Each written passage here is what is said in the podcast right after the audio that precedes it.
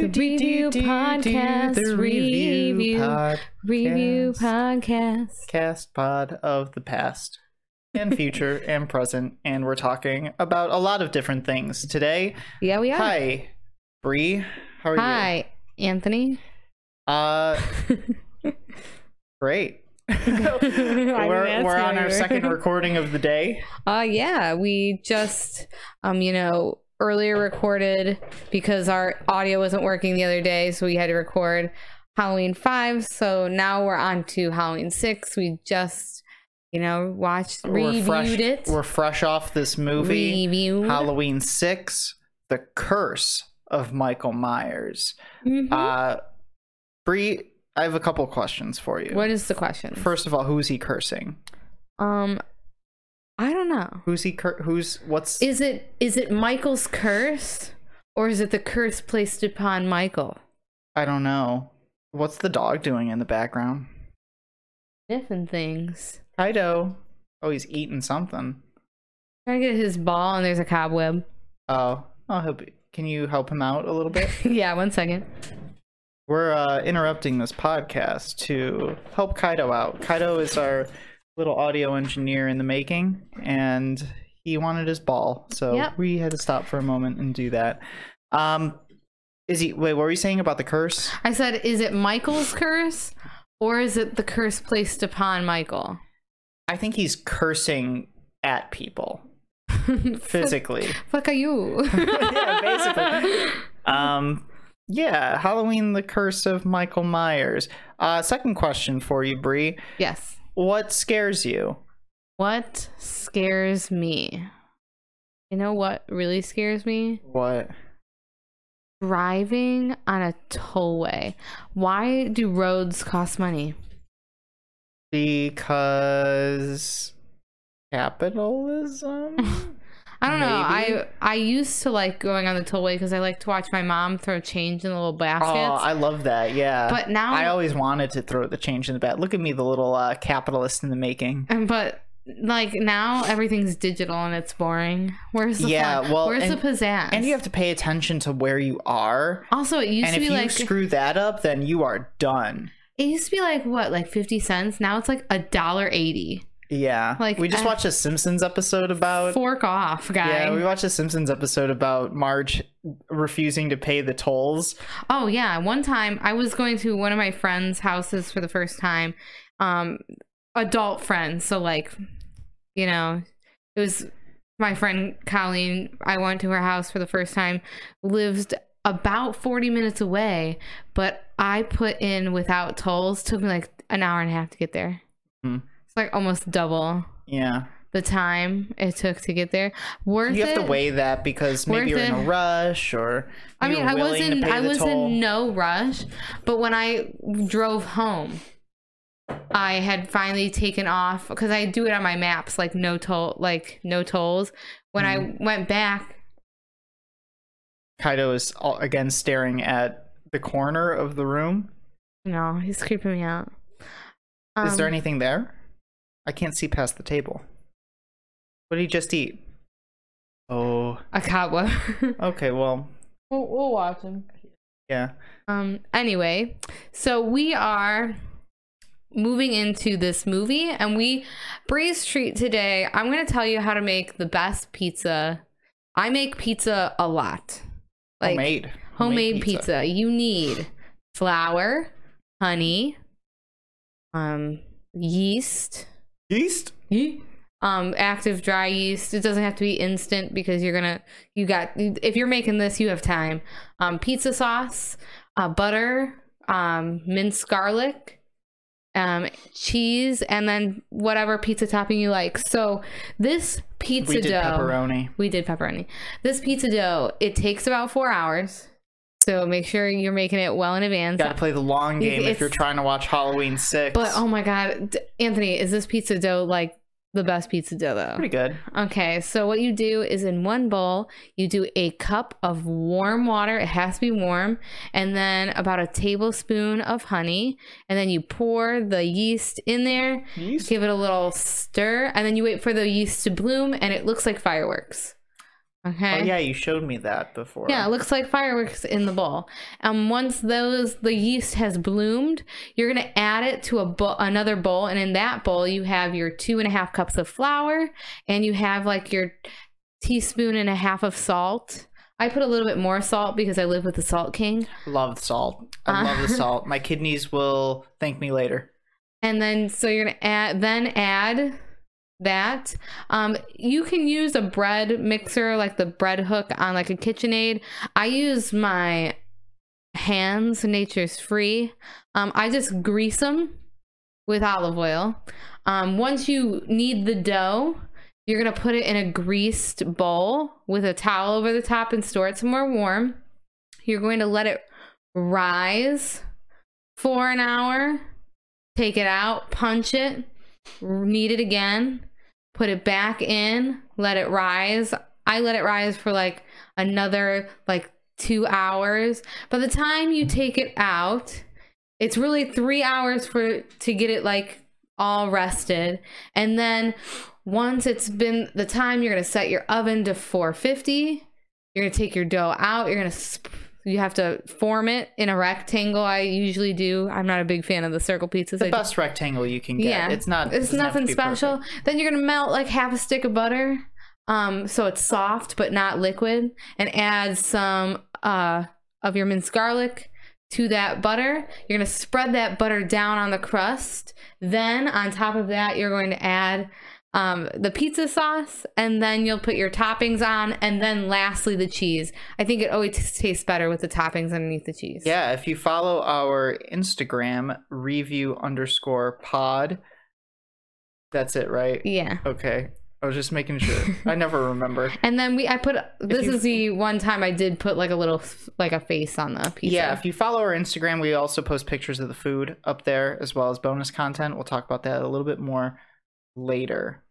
Um, as long as you follow that recipe for that pizza, post it on. If you make it, um, it's kind of like my like go-to pizza. I, like I don't buy pizza Make- crust make at every the once in a while. yeah. I don't buy pizza crust like already made at the store. Like we sometimes will go and get a pizza from around here, but we haven't really found a good pizza place around here. Not since we moved here. Yeah, so I just make pizza for us. Yeah. All right, Brie, why don't we get into it? Let's Halloween in. 6, The Curse of Michael Myers. Let me give a little behind the scenes background information. Um, this movie was made six years after the last one. Kaido is messing with his toys and he's being very loud. There's nothing I can do about it. Um, six years after the last movie, last one was in 1989. This one is in uh, 1995 My birth this year. yeah, mine too um this is such a weird behind the scenes production history of how we eventually get what we got in halloween 6 so we're in the middle as mustafa akkad is trying to figure out what to do with halloween 6 because they rushed production in halloween 5 it came out a year after Halloween 4. They rushed it. They said, let's get whatever we can on the screen and we'll worry about it later. Well, now's the time to worry about it because they couldn't figure out what to do. And as they're trying to figure out, as they're fielding scripts from different writers, uh, they lose the rights to Halloween to Dimension Films, run by the Weinstein brothers, Harvey and the other one. Both are douchebags.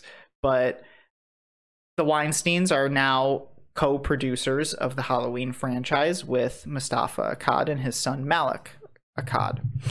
So at first, they wanted to get John Carpenter back before they sold the rights to Dimension. And John Carpenter just kind of fucked with them and was like, how about we shoot Michael into space? And like that was his pitch throw Michael into space. And they said, get out of here, guy. um, then when Dimension got the rights to Halloween, they pitched uh, Halloween 666, The Origin, which would have followed a homeless Michael Myers. Michael Myers masquerading as a homeless person, Dr. Loomis having been admitted into Smith's Grove Sanitarium as a patient, not as a doctor. And that's really all we know um, about that version of that script. until I read that second book, Taking Shape Part 2. I'm sure they talk about it, but I haven't gotten there yet. We'll do a whole episode later on about the all the unproduced Halloween movies. Then Dimension offered Quentin Tarantino a spot in writing the movie, and he said no. They thought they could get Tarantino. Tarantino at this point is maybe coming off of Reservoir Dogs. I can't remember when Reservoir Dogs was made. Um, so Tarantino said no, and then they uh, went into a conversation with a young 20 year old writer named Daniel Farrands. Farrands was an avid fan of the franchise, and when he met with the Akkads, he presented them with essentially a Bible of the Halloween franchise, where he had the entire family tree, he had the history down, he had the mythology written out, and at first, uh, Moustapha and Malek Akkad said, "No, we don't want to work. We like respectfully say no. We don't want to hire you." And then once they figured out they didn't have any other good ideas, they went back to Farrands to rewrite a couple of different things that uh, they had already kind of agreed that they wanted to do. So Farrands writes the script, and I, we don't really know what was in Farrands' script un- uh, unless they do, and I just haven't learned about it. But apparently, his script was consistently changed by the studio. Uh, it what we saw on the screen is kind of a skeleton of what Mhm. was originally in Farrands' script. Um, they hired a lesser known director named Joe Chappelle to do this one.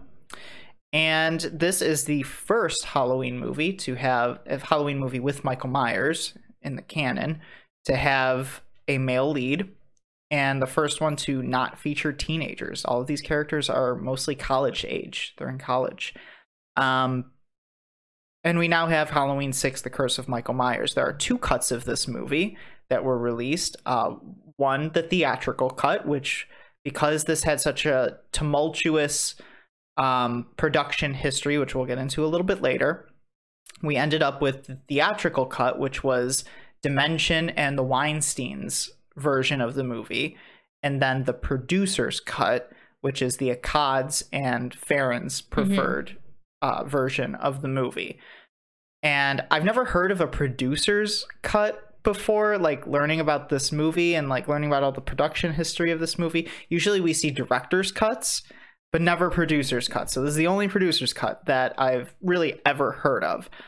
Um, so this movie had a really troubled production going into it. And I think that shows.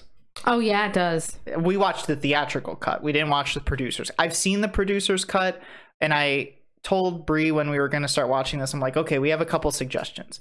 I like we could watch the theatrical cut, and then I can talk about the producers cut and what was changed.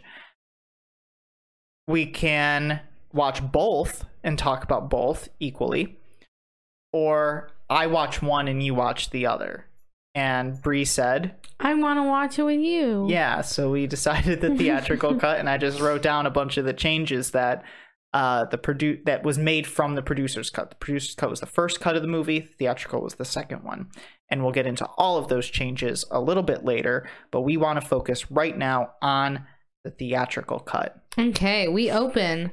I wrote hospital question mark woman yelling cult question mark. Give me my baby. um so it opens up we don't know where we are. I at least i don't know where we are. We get like a woman like giving birth um obviously distraught. It then it starts to not look like a hospital because at first it did look like a hospital then it starts not to look like a hospital. And then like the baby is born and she's saying give me my baby and um i said i and i wrote they like took the they took the baby out of the room and i said they left her strapped with her cooch out Oh yeah, oh yeah, fresh baby out of there. yeah That's weird. Um, there's weird strobe light cuts throughout this entire fucking Mhm. movie, and it's so annoying. Like it was to an extent that like I looked at Brie and I'm like, I don't know if I can watch this anymore. I feel like I'm gonna lay around on the ground seeing rainbow colors. Yeah, it was. It's pretty intense. Yeah, it's, If a, you- it's a weird strobe light effect or like a lightning effect where it, it's lightning, scene, lightning, scene, lightning, scene. And it's intercut with like Michael Myers and then the baby and then you know whatever what, scene. Do you know like what it reminds me of? What? When I make little iMovies and I need like a transition, and like you pick the transition where like the scene fl- like it flips flickers. around. It flickers.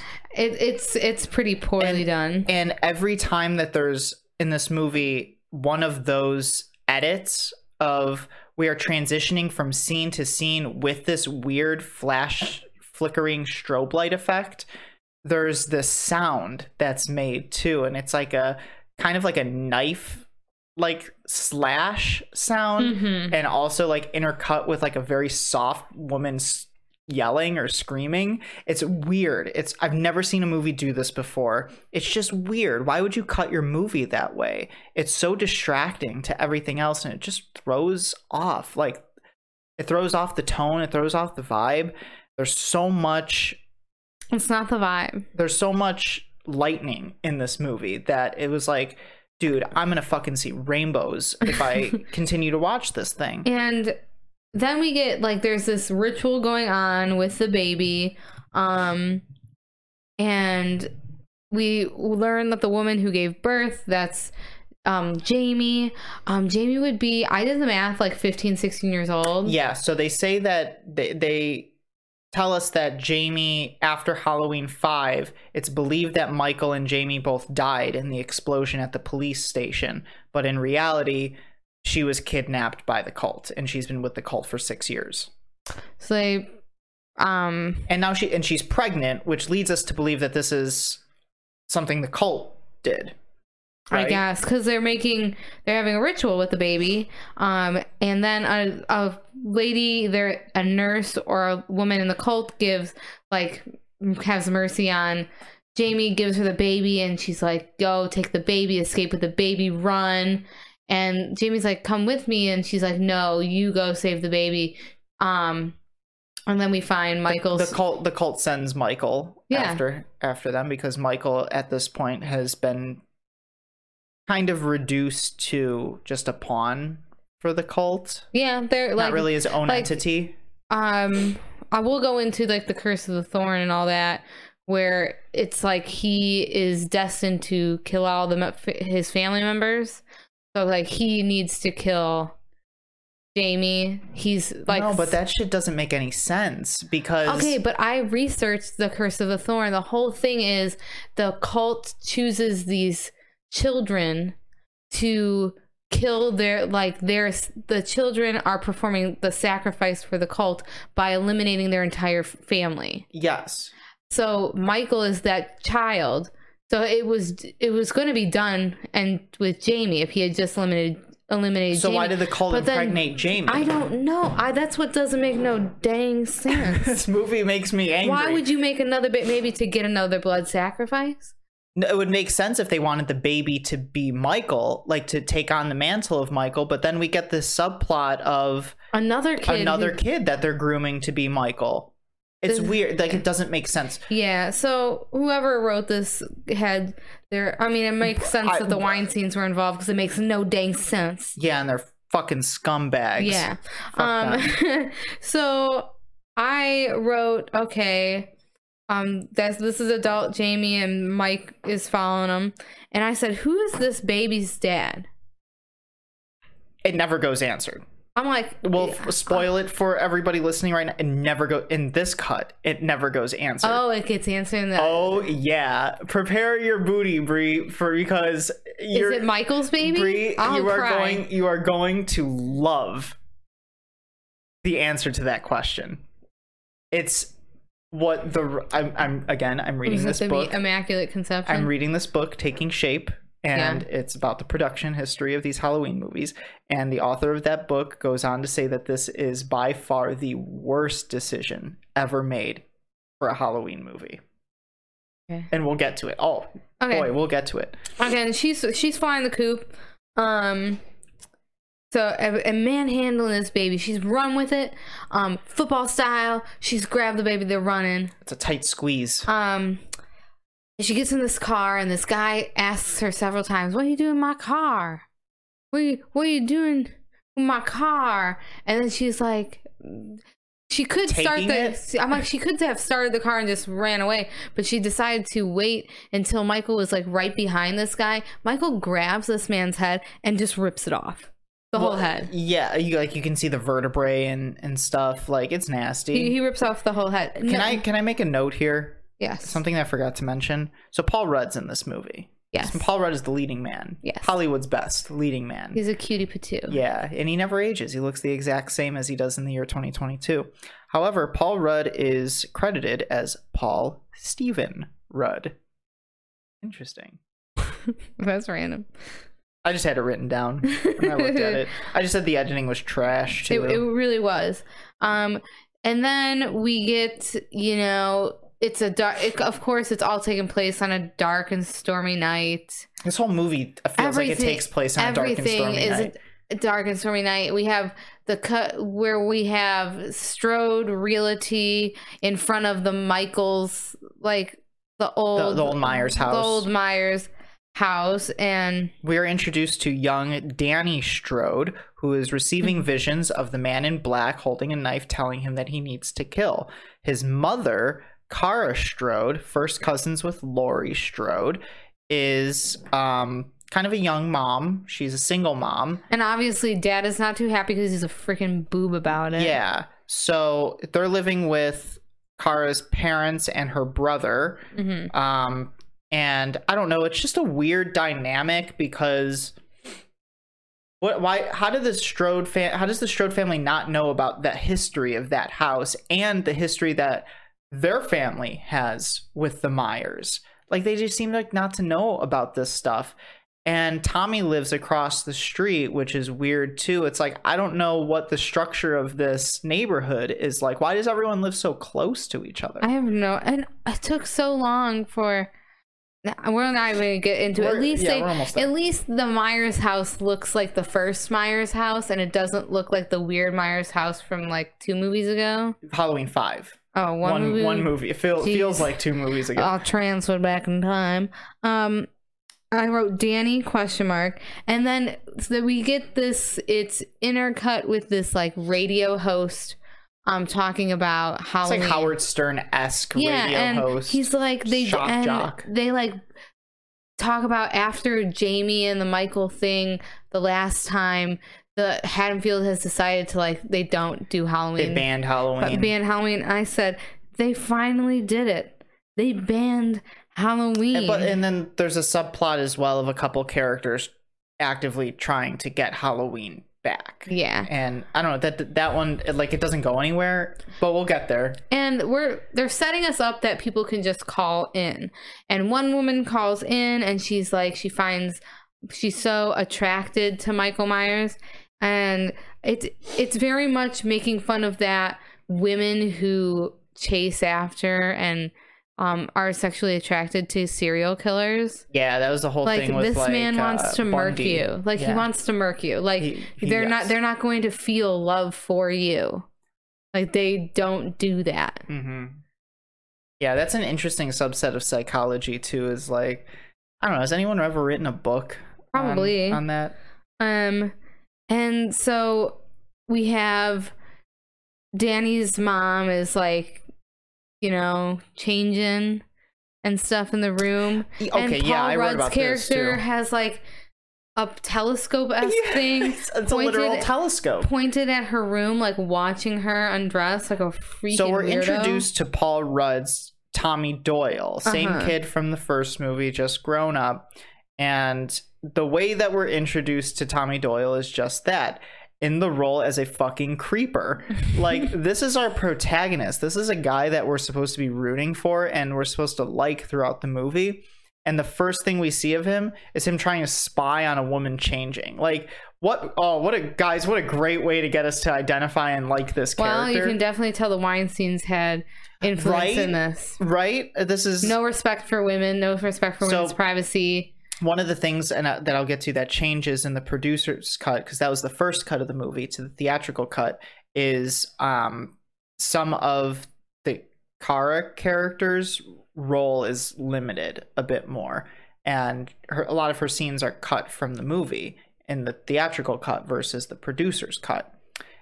That's because the theatrical cut, which was headed by the Weinsteins, uh, they felt that that actress was not the best looking and that she had too pointy of a face. So they cut a lot of her scenes because she wasn't pretty You enough. know what? I'm tired of men who look like a sack of freaking potatoes telling women who are like 10 times more attractive than they are that they're not attractive. You know what? Every single never mind. I'm not going to get into it. Do it. I'm just saying like you can kiss our ass. Like if you can do like you if you think you can do it better go Harvey ahead. Weinstein, if you think you can play the role of Kara better than Go ahead. Go Yeah, ahead. go ahead. Let's see if people want to see you topless boobies hanging out. No. no, I'll, I've even thought about that, puked a little bit in my mouth. got his ass. So, Paul Rudd's character Tommy Doyle is introduced. Tommy is monotone. Tommy, I wrote he's boring. I put peeping Tommy. Peeping Tommy. Peeping Tommy. Uh, and he's a bit paranoid about everything. It seems like he can't live down his past with Michael Myers. He's become obsessed with it. He's like, I got some theories about what's going on with Michael. And he's right ultimately, but like, whatever. hmm Um, And I think that all of our characters are really at the beginning connected through this radio because then we get like Loomis is alive. I said Loomy everyone's listening to this radio yeah station. loomy loomis is alive um he's retired and i said that's strange because i don't know if that man would just let sleeping dogs lie Well, he's like, I'm happily retired. yeah No, you're not. no you're not um T- uh, behind the scenes story. In Farrands' original script, Tommy Doyle was written as a completely different character. He's still Tommy Doyle, but the way that the movie was going to go according to his original script, and it got changed significantly along the way of production. Uh, Tommy was originally supposed to be a charismatic radio host along with his girlfriend, Lindsay Wallace. She was supposed to be in the movie as well. And Tommy was originally written to try to visit the Myers house and exploit his own past for his own personal show. they kind of took that but personified that as a different character in the movie Like who? the radio host that Oh, went the to the actual Meyer. radio host, yeah. um so Barry then Barry Yeah. Barry Simms.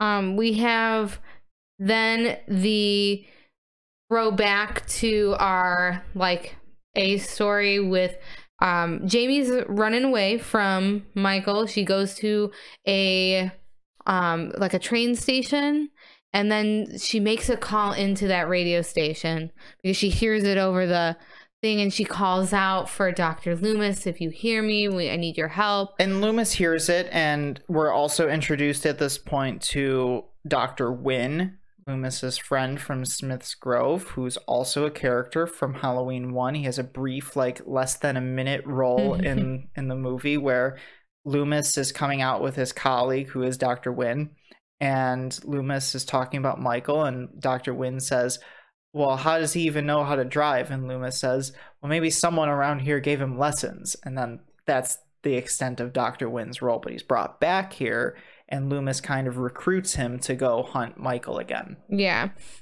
And so she calls in um so that people and like it perks Tommy Doyle's like interest.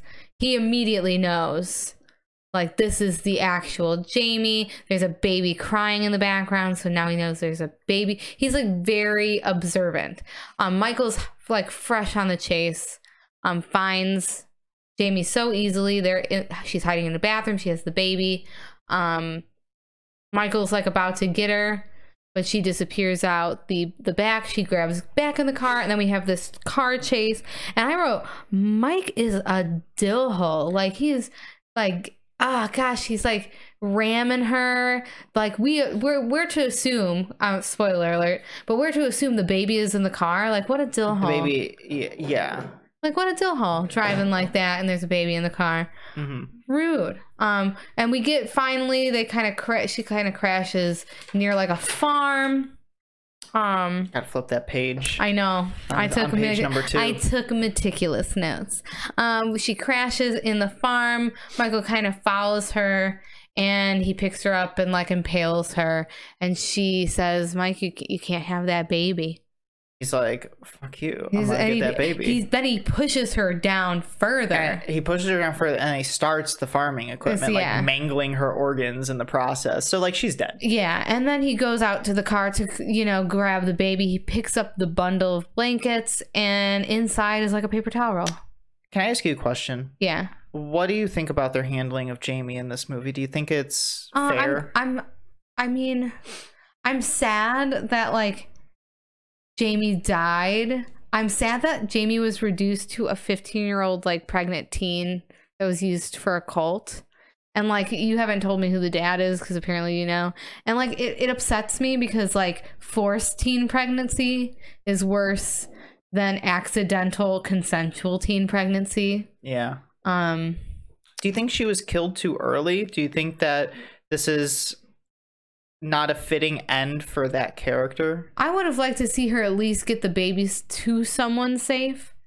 Um, kind of didn't like that. Like she left the baby in the train station, hoping someone would find it. Mm-hmm. Dangerous. and I Um, think she'd be a better mom than that. Yeah. In Farrands' original script, um, Jamie was originally supposed to die way later in the movie, and she was supposed to sacrifice herself in order to save the baby, to save Tommy, Kara, and Danny. Oh, that would have been a Um, better. That would have been ending. a, a better ending to that character, right? Save everybody else, Like Tina sacrifice did. yourself, like Tina did. Um, that would have been a better use of Jamie. A lot of people harp on this movie because of their Was the actress not Jamie. good looking enough? Danielle Harris, Yeah. uh, who played Jamie in the first two movies. I don't. I don't think she wanted to come back. I feel like I heard that. I don't know for sure, but I feel like I heard that story that she said no to coming back. A lot of people didn't like that they recast a central character just to kill her off in the first 15 minutes of the movie.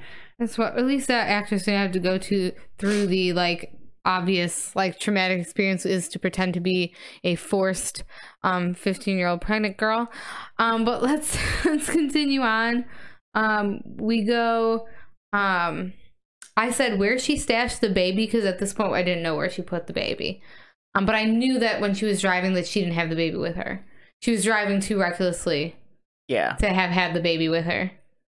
And she wasn't as worried um, as she was the first time she was driving. You just know. You just know.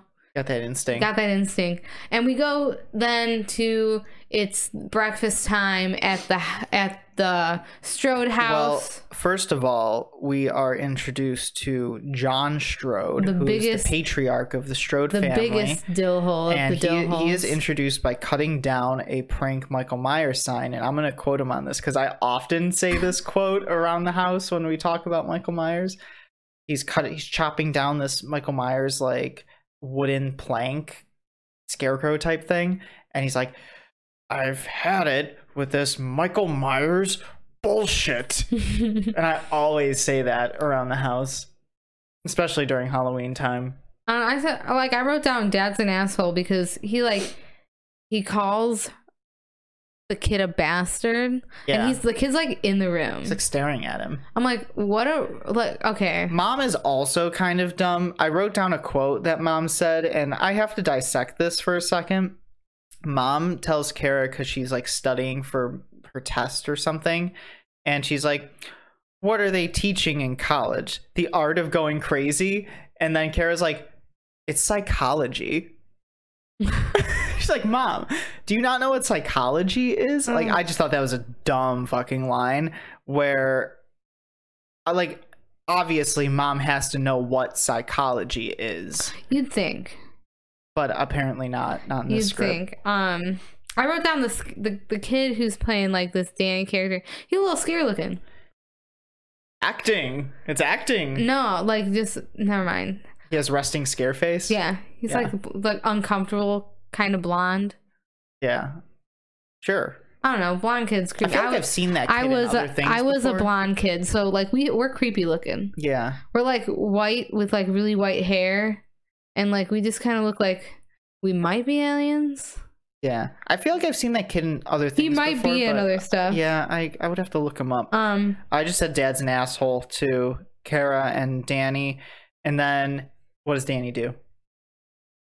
Oh, he almost like goes with to dad. He stands in front of With, like, a Dad knife. with the knife, like he's gonna stab him. They're all like, "What the hell are you doing, Danny?" and mom's kind of like, no. no, Danny. Um. So, um, if you didn't notice, the matriarch and patriarch of the Strode household are named John and Deborah, as a little nod to John Carpenter and Deborah Hill. You know, very nice. They're the things you notice. Yeah. Um, we go to, you know, uh, we have, of course, little Tommy Doyle or big old Tom Doyle. that sounds like a Harry Potter character. big old Tom Doyle. He goes to the the train station because he heard in the background of her call the like the train stop kind of like background noise, and he notices. He goes to the um phone booth notices that there's a puddle of blood on the floor i said who doesn't notice a put- puddle of Yeah, it's blood like on a the day floor. later. yeah and paul The rudd's character is the one who finds the baby um I I guess I'm just thinking about like I would call the police at that very moment to get this Not baby Tommy. to get the not baby like in protective custody. Tommy's like, I'm gonna take this baby. He's like, I'll never let anybody anybody hurt you. And he says it with such creepiness. Oh yeah, this his, is his like Tommy's pretty unlikable. Yeah, he's pretty creepy in this one. And then we go, we're on the farm, and Loomis is there, and yeah, tis a murder. And, And there's a big mark of the thorn burnt into the hay. And Loomis goes, Yes, that's his sign.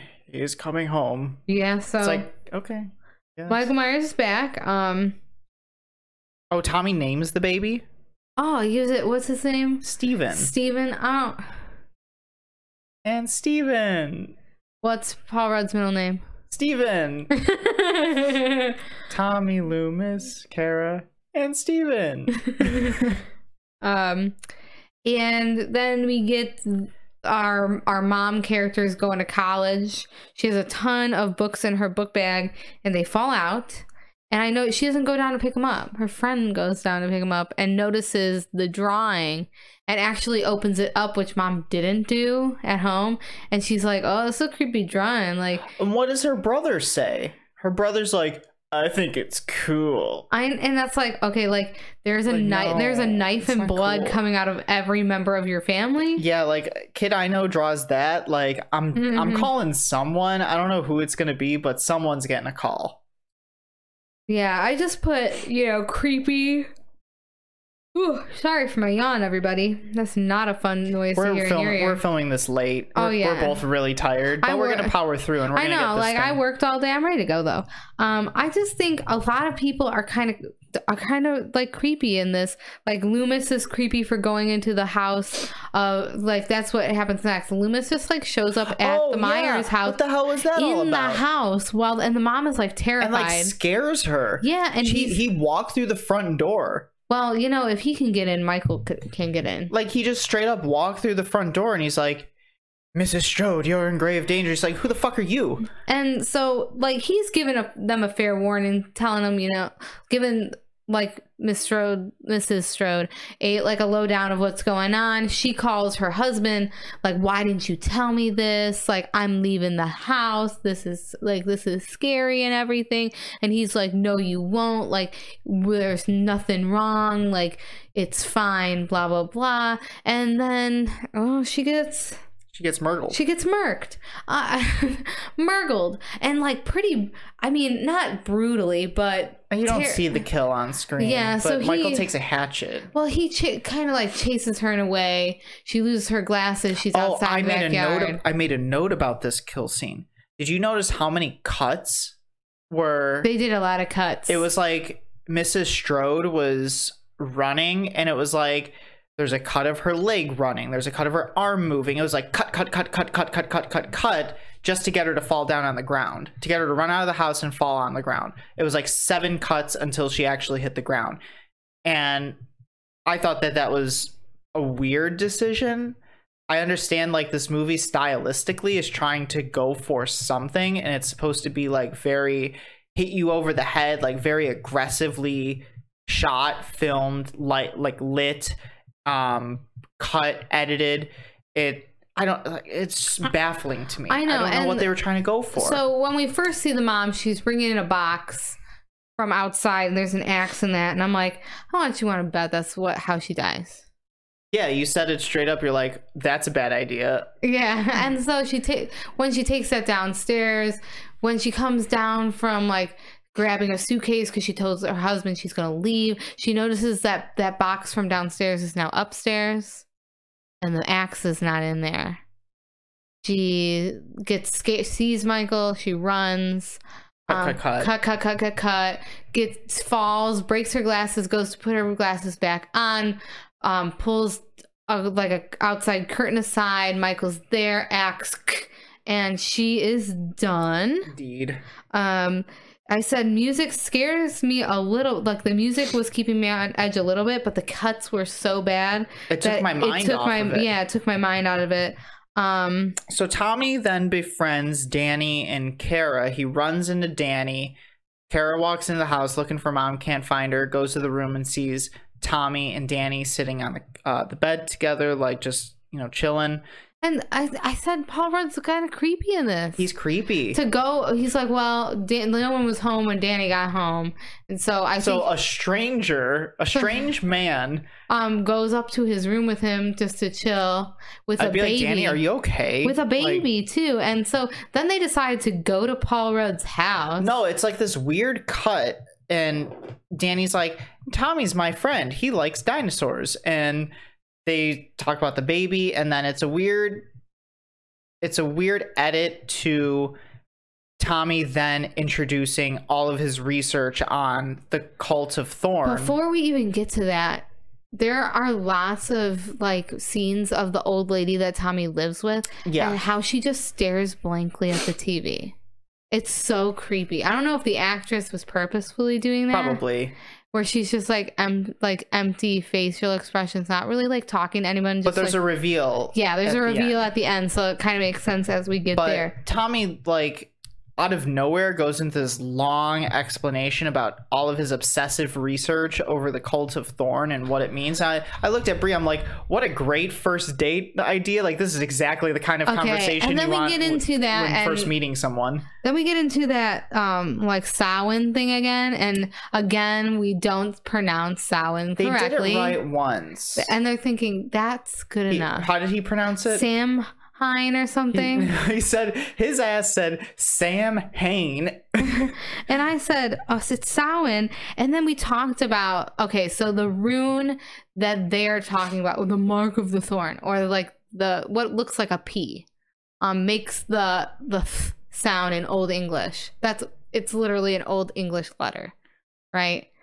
It's a and it's I don't a, know the origin. and it's and it's a rune, and the rune um stands for chaos. So if you pull this rune when you're doing like a reading for yourself or for someone else, it means like there's upheaval, there's gonna be chaos in your life. You don't want. It's kind of like a feared rune. It does not mean no demon. What they talk about. Yeah, he said thing. the demon would strike famine and disease and death if not sacrifice. Like he Hmm. goes into the whole cult of the thorn and he says No. it- you- they the cult of the thorn requires a sacrifice of a of a family lineage. Which then that makes sense for what I talked about at the beginning. That's why Michael hunts down like every member of his family. But I just think if you're gonna make something up, like don't use like actual witchcraft symbols that mean things and then like take the meaning and like make it mean something else. Because then I'm like sitting here like this rune does not mean that.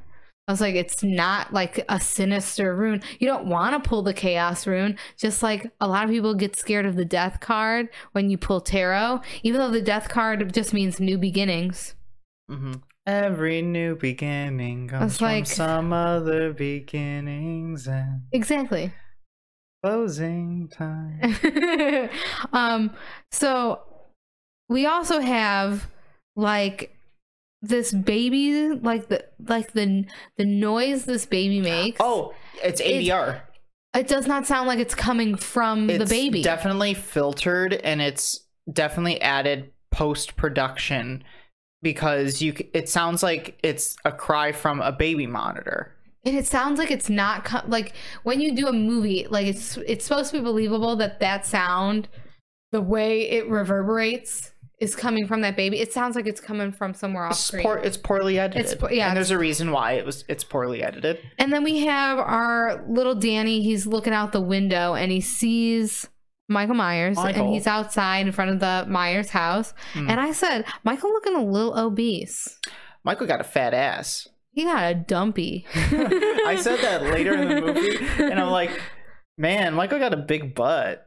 But Michael's kind of like bigger in this movie than he's been in the past. Like, I, I actually thought he was kind of. I listen. I like the look in this movie compared to the other ones. the mask is better. I think the mask is one of the scarier versions of the mask, Mhm. and I can't pinpoint why. I think It's just like dirty. yeah. Um, it looks like it's been worn. It's been through it. hmm But Michael in that uh Michael in that mechanic outfit, mm. Dumpy. um. So then we have like lightning and there's lightning all throughout this freaking movie. and then Dad is coming home and going into Dad's drunk. and going into the Myers house. He goes in. He's like, "Thanks for dinner." Um, you know, misogynistic asshole way of saying you can make your own freaking dinner. She told you she was leaving, so he assumes that she.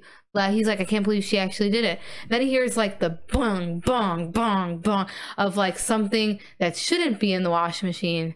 It's in the washing machine. And Brie's like, she's in the washing machine. I did. I said she's in the washing machine because the only time our washing machine makes that bong bong bong noise is if we put Kaido's bed in there. Uh huh. And that's like a heavier material Yeah. that's hitting the sides. I'm like, what's really heavy? People. True. People. People are heavy. And so there's water. He's stepping in water on the ground. And I'm like, is that an eyeball floating in the water? And he goes to open up the he turns the washer off he opens it up it's he takes out like a sheet that's covered in It's blood a bloody sheet. Yeah. we see michael in the background he turns around and he gets stabbed, he gets and then killed. he gets pushed into like electrical equipment. and he's electrocuted it's his a head long scene. his head blows up Yeah, it ends with this guy not only gets stabbed but electrocuted, and his head explodes. Like the movie Shocker. Have you ever seen Shocker? Oh, this guy's head explodes in that movie. It's pretty badass. Should watch. We should watch that. Um, um and then we get like the college kids well the brother and his girlfriend are at this like save halloween yeah, and they've invited the shock Radio, jock yeah. DJ Barry Simms, and Barry Simms makes it, and so there's this town, this festival, and I've got a bone to pick with this movie here, and it's a bone that I read about in that book that I've been reading, um, and I I kind of agree with the plot hole that the writer talks about here, and it is a it's it's a plot hole Mhm. and he goes into why it's a plot hole. It's interesting because so there's this town festival, and eventually, like we're spoiling a little, we're fast forwarding a little bit.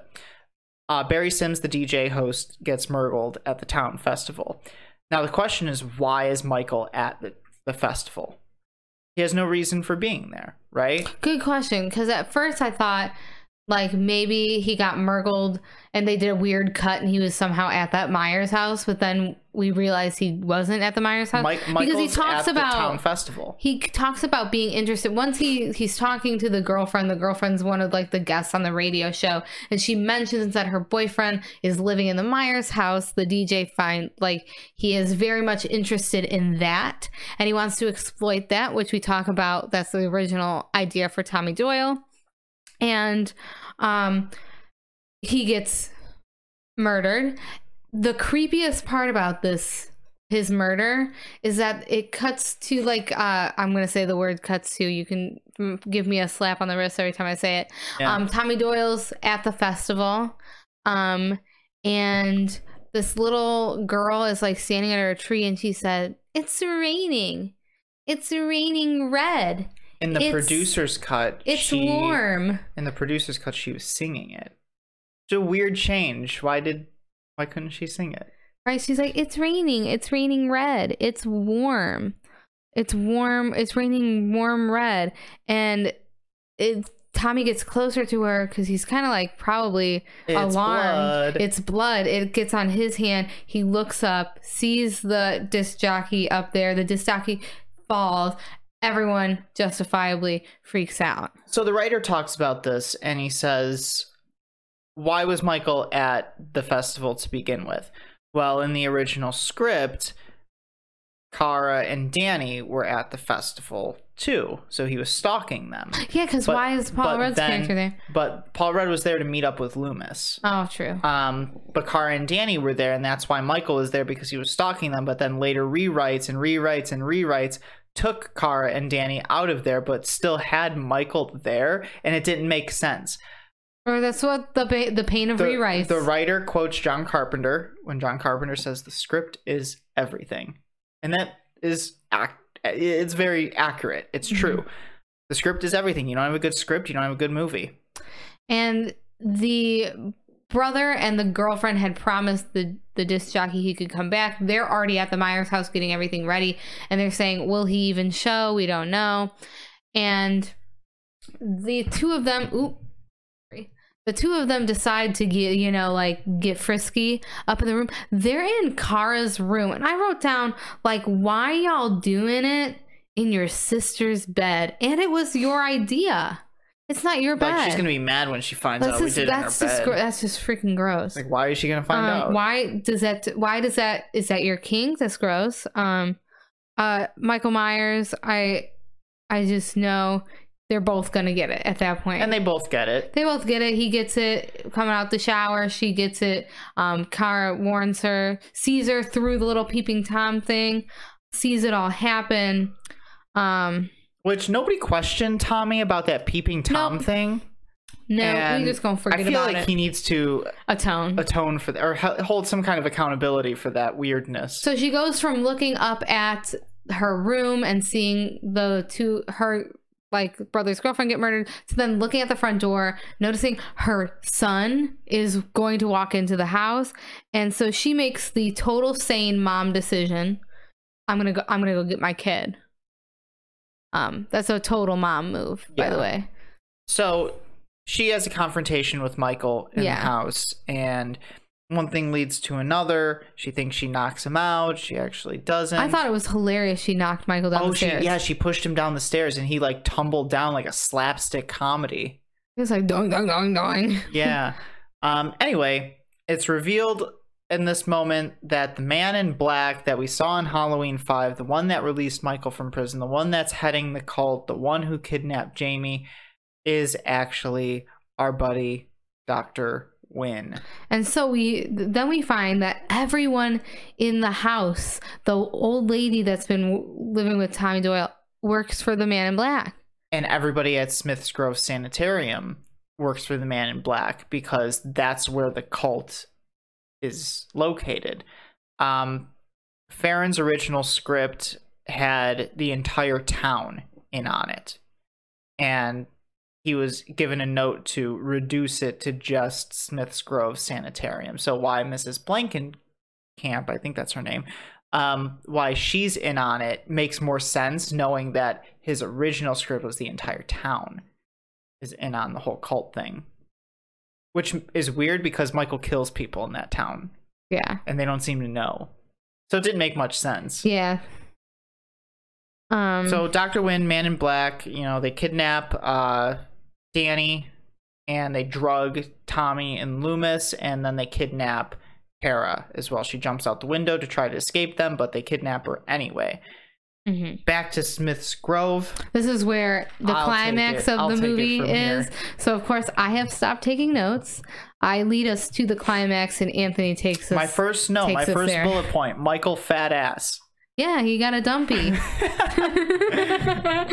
Um okay, so Tommy and Loomis recover from being drugged and they're like, Did we get drugged? And Yeah, we totally like, got yeah, we drugged." got drugged. Um, so they know, uh, for whatever reason, Loomis knows that Dr. Wynn wants to take them back to Smith's Grove. So they go to Smith's Grove. Tommy is stopped by a crazy lady inside the sanitarium, and it's a weird interaction because she says like some stuff about Michael, and then he's just kind of looking at her, and then Tommy just goes in the best Paul Rudd like delivery of the line. Oh, shit! like you can still picture Paul Rudd saying, "Oh, shit." um, so that's a weird scene, and then Tommy and Michael have a confrontation. Tommy's trying to break out.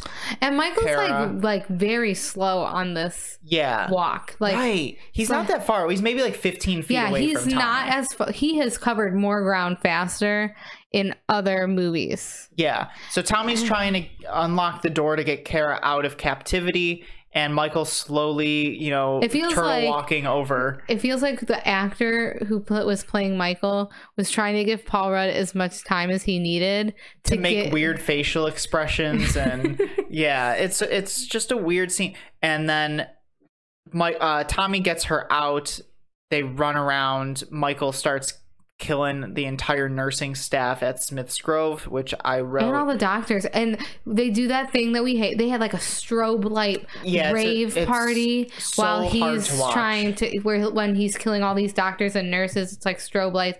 And i said oh my goodness. If i had like epilepsy or something like this i was watching this i would need the warning and they didn't have a warning there there's, There's so no warning. there's so much strobe lighting flashing lights not only with the lightning transitions but this like good couple minute scene is just strobe lights Yeah. Um so Tommy gets out and Michael is murking everybody in the uh in the freaking sanitarium, all the nursing staff. And Tommy and Kara are running away. Tommy shoots Michael with a gun, like pretty point blank in Mhm. the chest. Doesn't take him out.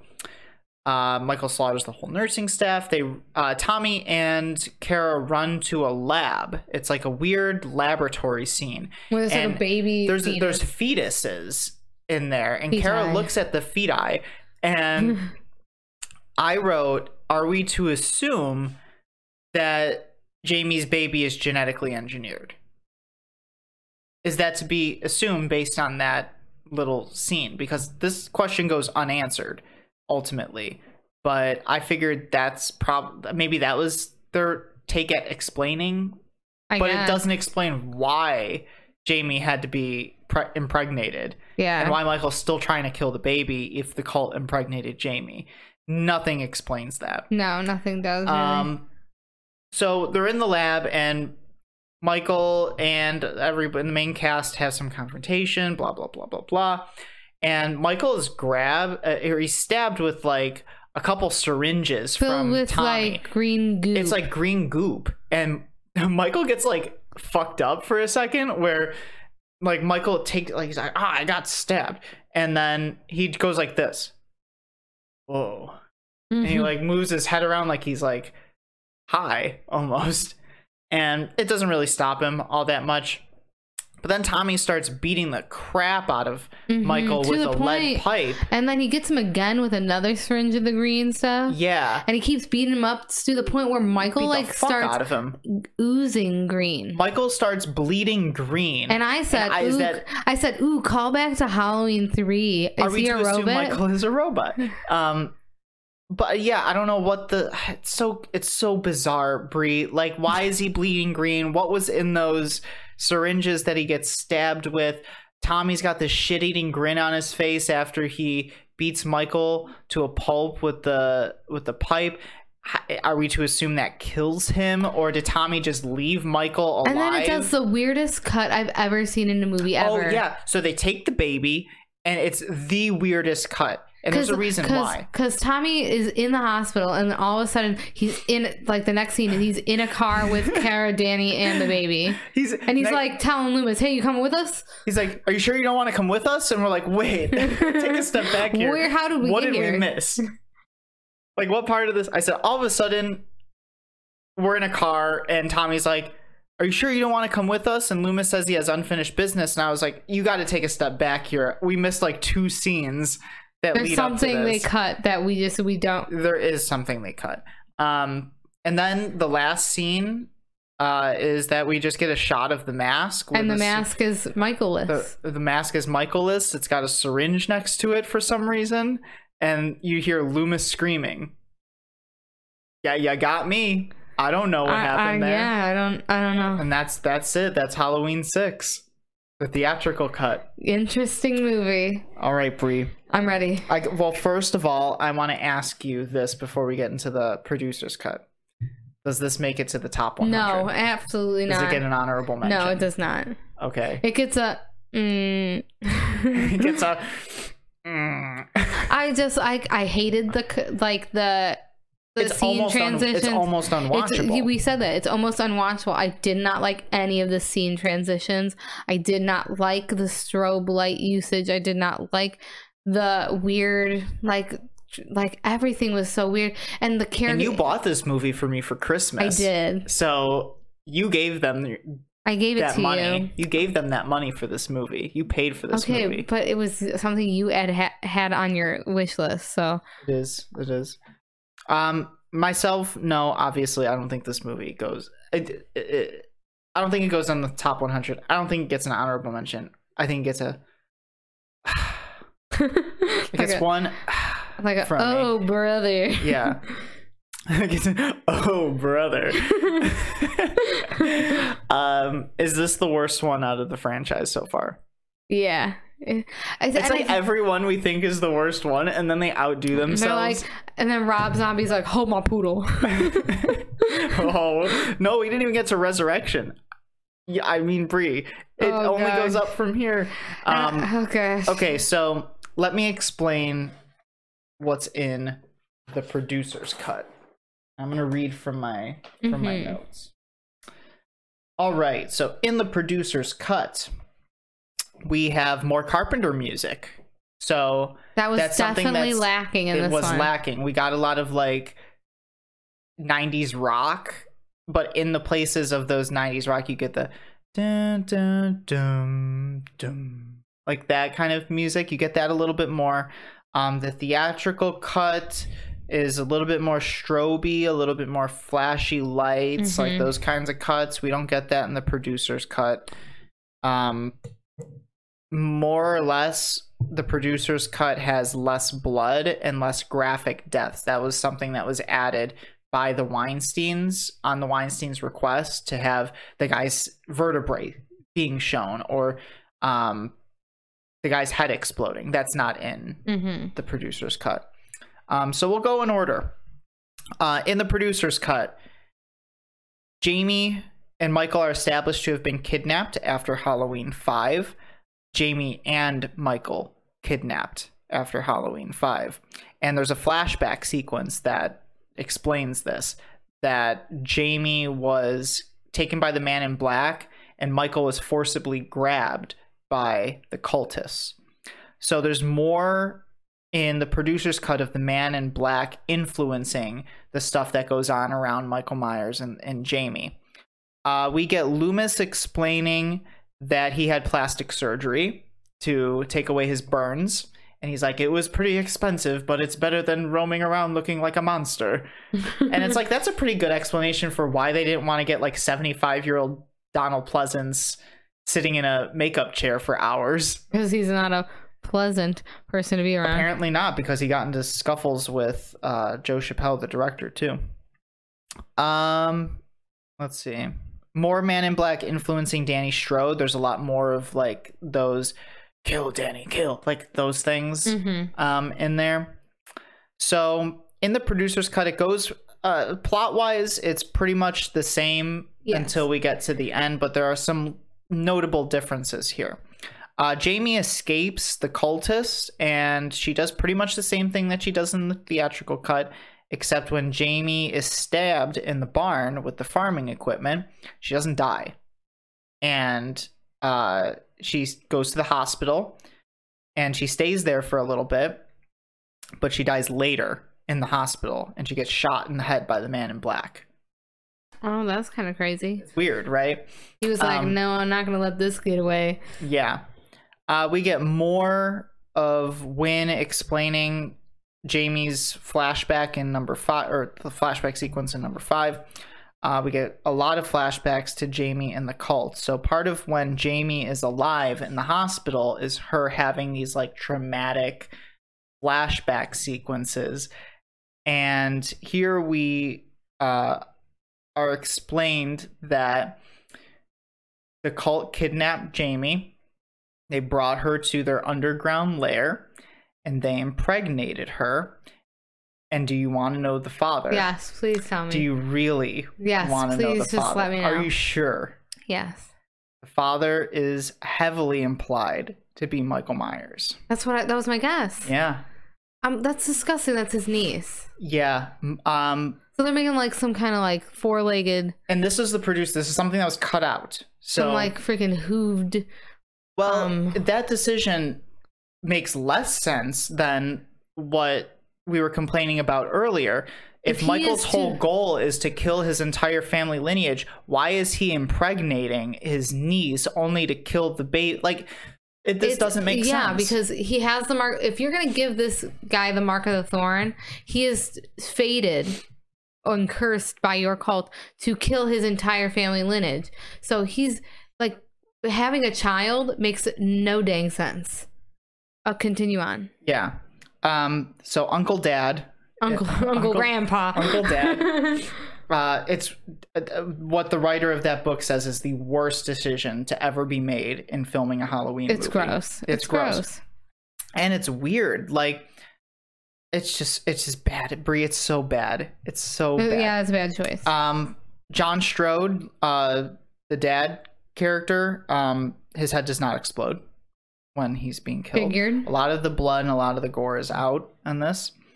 So the moment that Kara jumps out the window to escape the cult, that's when everything shifts and the movie becomes a completely different third act. So Kara is kidnapped by the cult. There's more dialogue with Tommy and Loomis talking about the Thorn cult. Tommy explaining his theory about how Michael is being influenced by the rune. And Tommy says he believes that Michael can be stopped by creating an anti Thorn symbol and stopping the evil with an anti rune. You know what the opposite of the rune is? What? You flip it upside freaking down. I think that's what he does. That's literally like literally if you want some with tarot and runes, if you if, and runes, if you want it to mean the opposite, you flip it upside freaking down. It's literally like I'm telling you, I- the, I- the occult is not difficult. Yeah. um, so Tommy goes on more explanation about how he thinks Michael can be stopped with the Mhm. anti Thorn symbol. And then we get Tommy at the Thorn ceremony, which we don't get in the theatrical cut. We don't get anything about this cult ceremony. Um, in the ceremony, Michael stands off to the side. He's most definitely a pawn that's being used by the cult instead of his own entity. I said that a little bit earlier, but here it's really like evident that Michael is just a figure that is at the becking will of So then it's cult. assumed that this cult is the one that taught him how to drive. Yeah, definitely. Yep. Michael stands off to the side, and Danny is there as well as Kara. And Wynn wants Danny to kill Kara in order to transfer the curse to Danny from Michael. That makes sense. I guess. So he has he has to sacrifice. but why didn't they just mother. do the do the baby? I don't know. That's the whole thing. It would make sense if they wanted the curse to transfer to the baby, and that's why they want Michael to be the dad of the baby.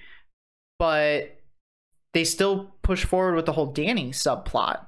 I'm gonna tell you, it makes no dang sense. It makes no sense. at all unless Um, unless michael just like crumples up into a raisin after his essence is taken He does not crumple up into a raisin. then it makes no it's much more disappointing than that.